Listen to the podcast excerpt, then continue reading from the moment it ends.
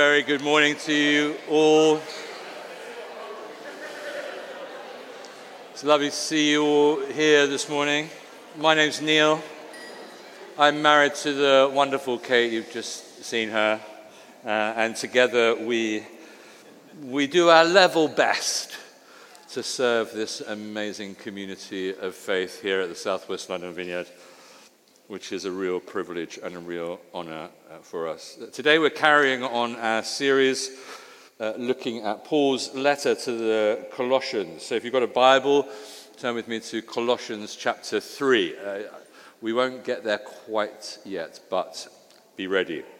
Now, I wouldn't describe myself as, you know, as particularly creative by any means, but, but I'm always in awe of those of you who are. We have many uh, wonderfully creative people here in the church. And uh, one of the many skills, you know, that I admire in those of a creative bent is, is, there, is that kind of ability to look at something that I would probably consider fit for nothing other than the skip, and then sort of seeing it and, and seeing its potential, as it were. And then, uh, possibly with you know a bit of painstaking love and care, turning something that uh, may have looked like this, hopefully, yeah, like this, into something that looks uh, like this. Yeah. Or, you know, something that looks like, like this into something that looks like this. Mm. You don't know how long it took me to find those images. Anyway, um, they're, not, they're, they're not from my own personal experience of. Uh, restoration. They came from the internet. But I think it takes real creativity, real imagination to look at something that's old and battered and beaten up and to look at it and say, and say it doesn't have to be that way. This broken up, you know, this, this beaten up, broken thing has potential for beauty. It could be something new.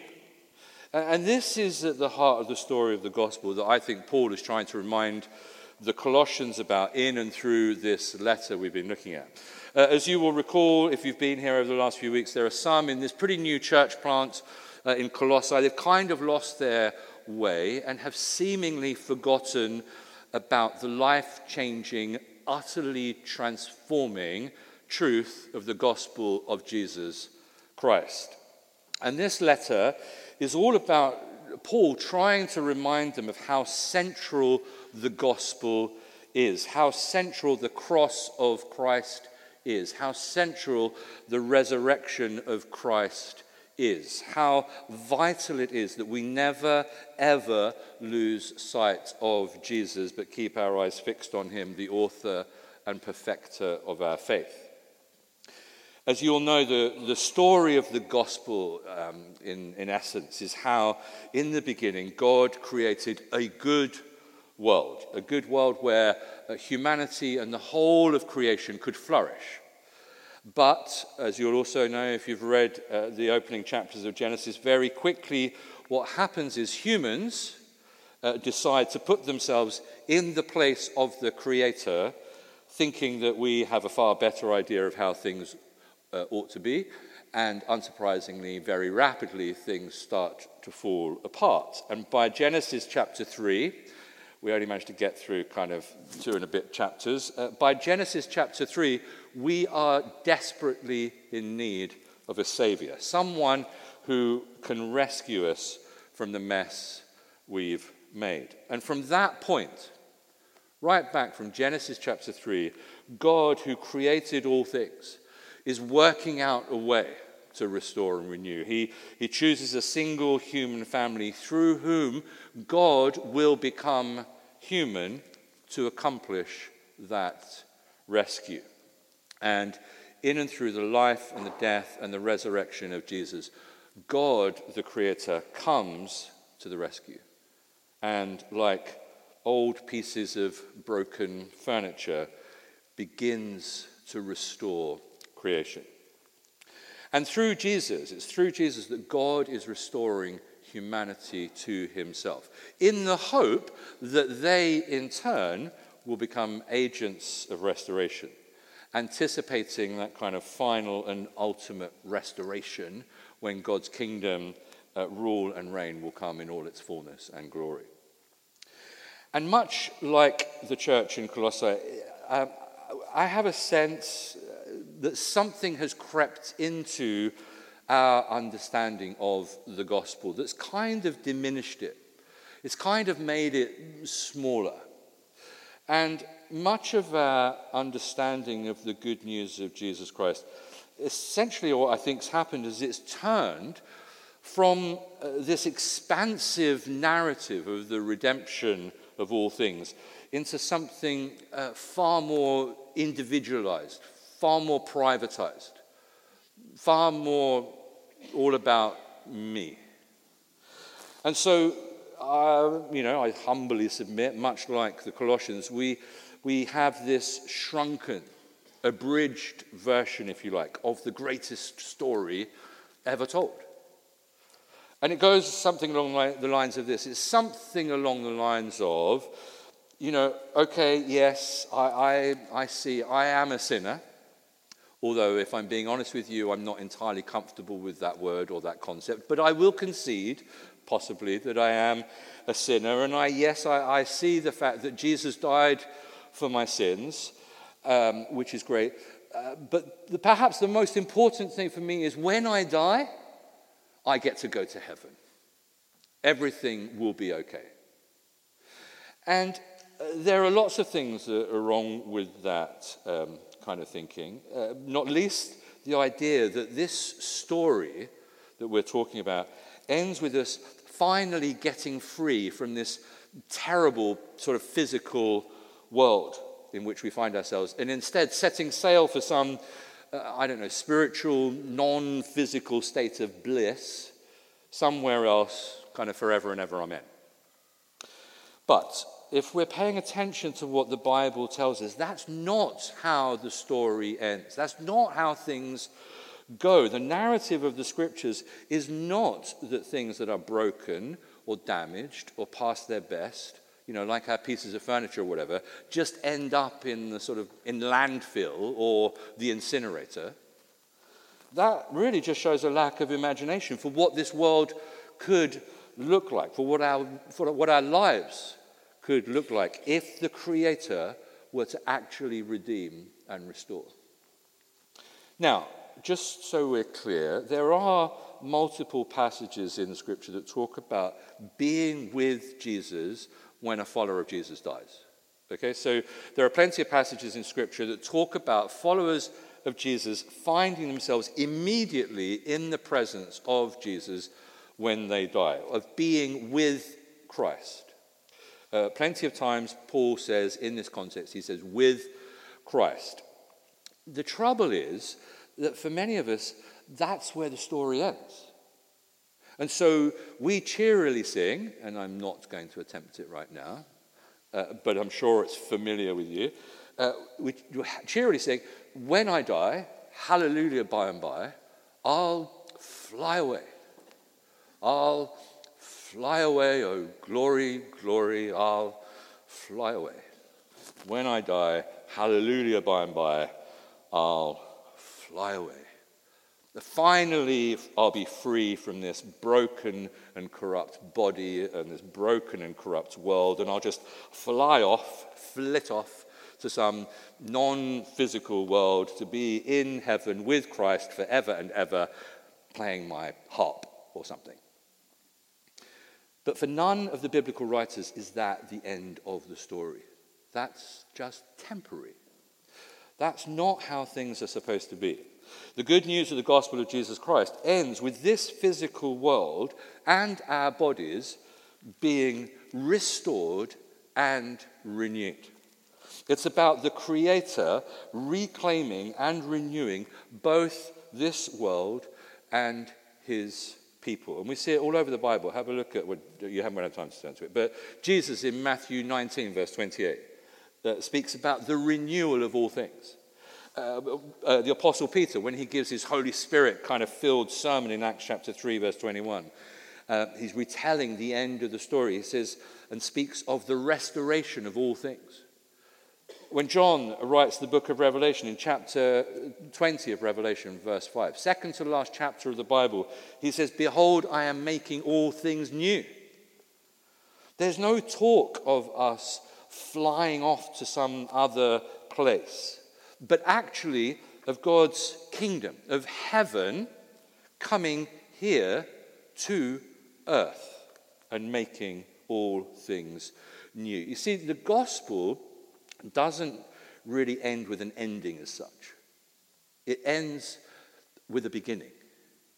It ends with a new beginning. It ends with the new beginning of the Creator God taking our devastated world and our broken bodies and our ruined lives and reclaiming and restoring all of it. The gospel of Jesus Christ ends with a new beginning. And the start of the new beginning that I'm talking about all began some 2,000 years ago on a possibly misty morning outside Jerusalem when the followers of Jesus went to Jesus' grave basically to honor the death of what they perceived to be their failed and crucified Messiah. And what did they find? They found that the tomb was open and empty, and Jesus Christ had raised from the dead. And then what happens is they begin to have encounter after encounter with a living, physical, breathing, flesh and blood Jesus Christ alive from the dead. You see, it's not only the cross of Christ, but also the resurrection of Jesus Christ that is the centerpiece of the good news of the gospel. God enters uh, the tragedy of our human story, and at the cross, he takes all of the pain and all of the suffering and all of the sickness and all of the brokenness of our world into himself and takes it to the grave and buries it there. God even takes our most feared enemy, death itself, and takes death to the grave. And the claim of the gospel is that God, in and through the resurrection of Jesus Christ, conquered and overcame even the power of death when he rose from the dead. The claim of the gospel is that God's passion and love for this world, for our physical world, his passion and his love for you and for me as physical human beings, his passion and love for the whole of creation is stronger even than death itself. And the risen Jesus is a living, tangible symbol, a, a, demonstration of what God plans to do for the whole world and for each one of us when we put our faith in Him, when we come to the cross and surrender our lives, recognizing Jesus as our Savior, as our salvation. Now, that's quite possibly uh, one of my longest introductions. I, I, think this kind of stuff is important. Um, and it's particularly important as a kind of backdrop when we do get to Colossians chapter 3, uh, which I promise we'll get to. You see, because this foundation and central idea that God is renewing and restoring and resurrecting has everything to do with what's going on in our world and has everything to do with what's going on in our lives right now. You see, because when we reach out to, uh, to Christ in faith, when we surrender our lives to Him at the cross, when we go through the waters of baptism, when we celebrate the Lord's Supper, as we've just done, we are connecting ourselves to Jesus in profound and mysterious ways. And what I mean by that is that when we come to faith in Christ, when we entrust our lives to Him, what is true of Him is now true of us as well. Now, again, I, I, we'll get to Colossians in a minute, I promise. Um, but if you've, if you've been around here for any kind of time at all, you'll have heard us talk about the coming of the rule and reign of the kingdom of God in terms of what we call the now and the not yet. Does that ring any vague bells? Nod politely. Um, and if it helps, but it, it, may help, it may not. I may just confuse you even more. Uh, think of it maybe uh, like our broken pieces of furniture from the before pictures, which is very much the now, Uh, we live in this tension. You know, as we look around us uh, at our lives and the lives of the people that we meet, and so much of what we see is broken and damaged and destroyed.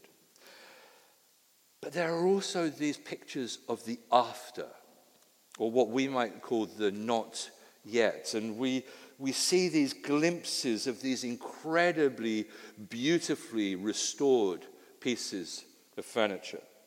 The gospel tells us that when we come to faith in Christ Jesus, technically, we are no longer part of this world. We're no longer part of that before world, that now world.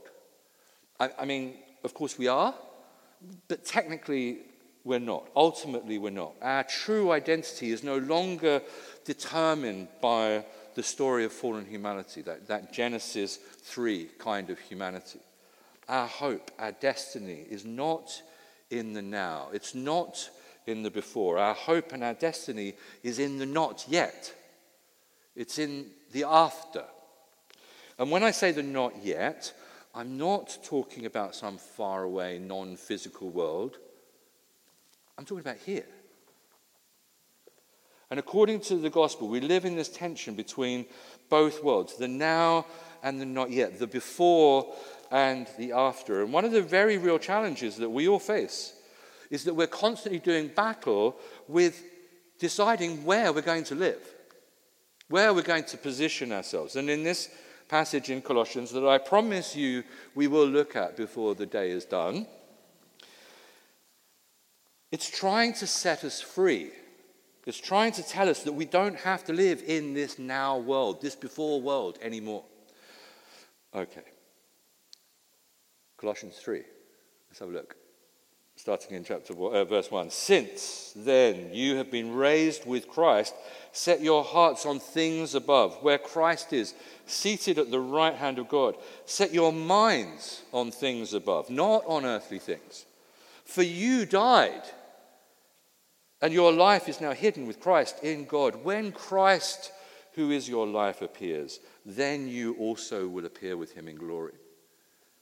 Put to death, therefore, whatever belongs to your earthly nature sexual immorality, impurity, lust, evil desires, and greed, which is idolatry. Because of these, the wrath of God is coming. You used to walk in these ways, in the life you once lived. But now you must also rid yourselves of all such things as these anger, rage, malice, slander, and filthy language from your lips.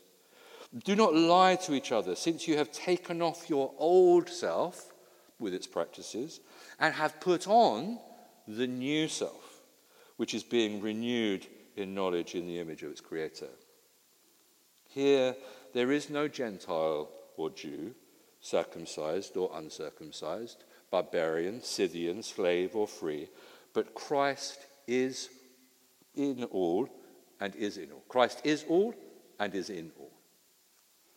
Therefore, as God's chosen people, holy and dearly loved, clothe yourself. Clothe yourself with compassion, kindness, humility, gentleness, and patience Bear with each other and forgive one another. If any of you has a grievance against someone, forgive as the Lord forgave you. And over all these virtues, put on love, which binds them all together in perfect unity. Let the peace of Christ rule in your hearts, since as members of one body you were called to peace, and be thankful. Let the message of Christ dwell among you richly as you teach and admonish one another with all wisdom through psalms, hymns, and songs from the Spirit, singing to God with gratitude in your hearts. And whatever you do, whether in word or deed, do it all in the name of the Lord Jesus, giving thanks to God the Father through him. Let's have a look at verse 1. Since then you have been raised with Christ. Set your hearts on things above, where Christ is seated at the right hand of God. Set your minds on things above, not on earthly things. For you died, and your life is now hidden with Christ in God. When Christ, who is your life, appears, then you also will appear with him in glory. It's quite possible that we can easily misunderstand, I think, what Paul is trying to say here, especially when he says, You have been raised with Christ, and for you died, and your life is now hidden with Christ. Uh, last time I checked, um, none of us here is, is, is dead right now, hopefully. Uh, so, what's he talking about? And remember uh, what we said earlier. You know, when we surrender our lives to Jesus at the cross, what is true of him becomes now true of us as well. So, Jesus came into the world of before, the world of the now, and took into himself all of the brokenness, all of the rubbish that the world has and that all of our lives have, all of the sickness, all of the pain, all of the damage, all of the destruction, all of the broken relationships, even death itself. He has taken all of it into himself and has taken those things to the grave. And when he was raised from the dead, he was raised uh, with a whole new kind of being, a new kind of humanity altogether. And when we come to faith in Christ, what is true of Jesus is now true of us as followers of Jesus. We have died. We died the moment we surrender our, surrendered our lives to Jesus at the cross. And we demonstrated that by going through the water, waters of baptism, where symbolically we went into the waters, like going into a grave, leaving our old selves in the grave, and coming up a new creation. Our lives, from that second, that millisecond, that microsecond, that nanosecond, we surrendered our lives to Jesus. From that point on, our lives are now hidden with Christ in God. We have died to all of that brokenness and devastation, and we are now free to live in this world in a new and transformed way as part of His new humanity, which is why He says, Set your hearts on things above and then in verse 2, he says, Set your minds on things above, not on earthly things.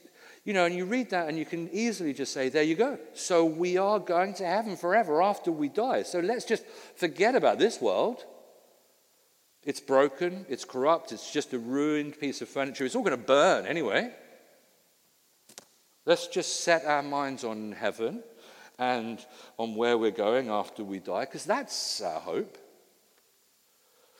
Paul's words could be read that way, but that would be a profound misunderstanding of what he's actually saying here. Yes, we are to set our minds on things above, but not because we're going to go there forever and ever after we die, because, but because, as we see in verse 4,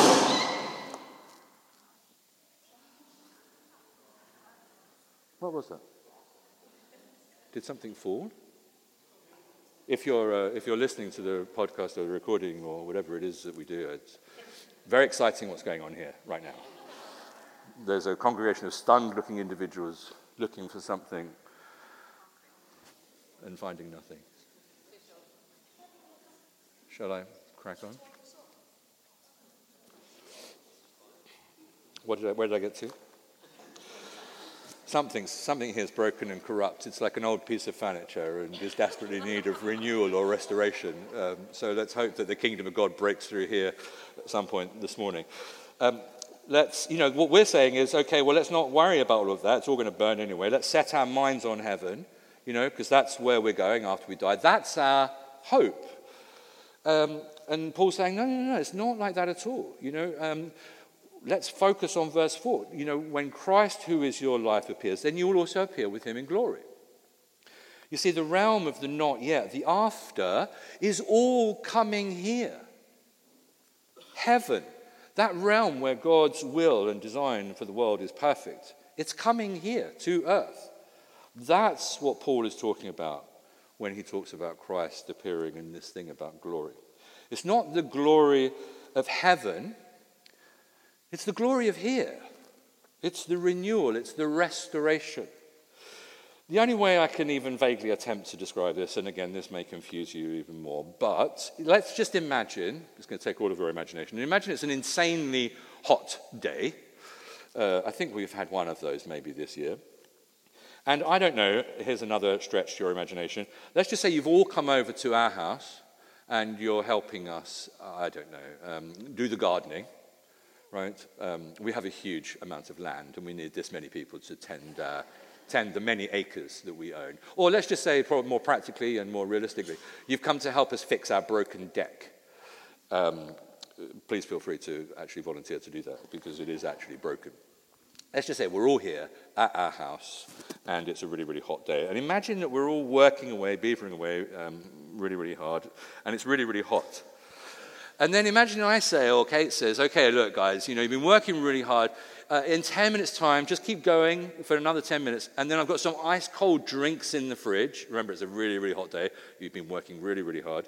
Uh, we can go and enjoy those nice hot drinks in 10 minutes once we've finished our work and you've repaired our deck.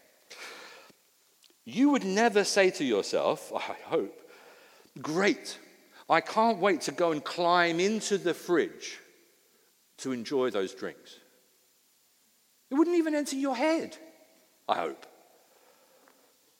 What you would quite rightly assume is that in about 10 minutes, somebody, either Kate or myself, is going to go to the cold fridge and get the cold drinks out of the fridge and bring them to where we are. That's a very poor attempt at illustrating, I think, what Paul is trying to say. Set your minds on things, um, uh, on this what? After, the after, the not yet, because it's coming into reality now. In fact, that beginning all began when Jesus was raised from the dead, and we are part of it now as people who surrendered our lives and followed Jesus. Now, the question is if that's true, how should any of that affect the way that we think and how we behave and what goes on in our hearts? Keep reading on in verses 5 and 6. Put to death, therefore, whatever belongs to your earthly nature sexual immorality, impurity, lust, evil desires, and greed, which is idolatry. Because of these, the wrath of God is coming. The wrath of God.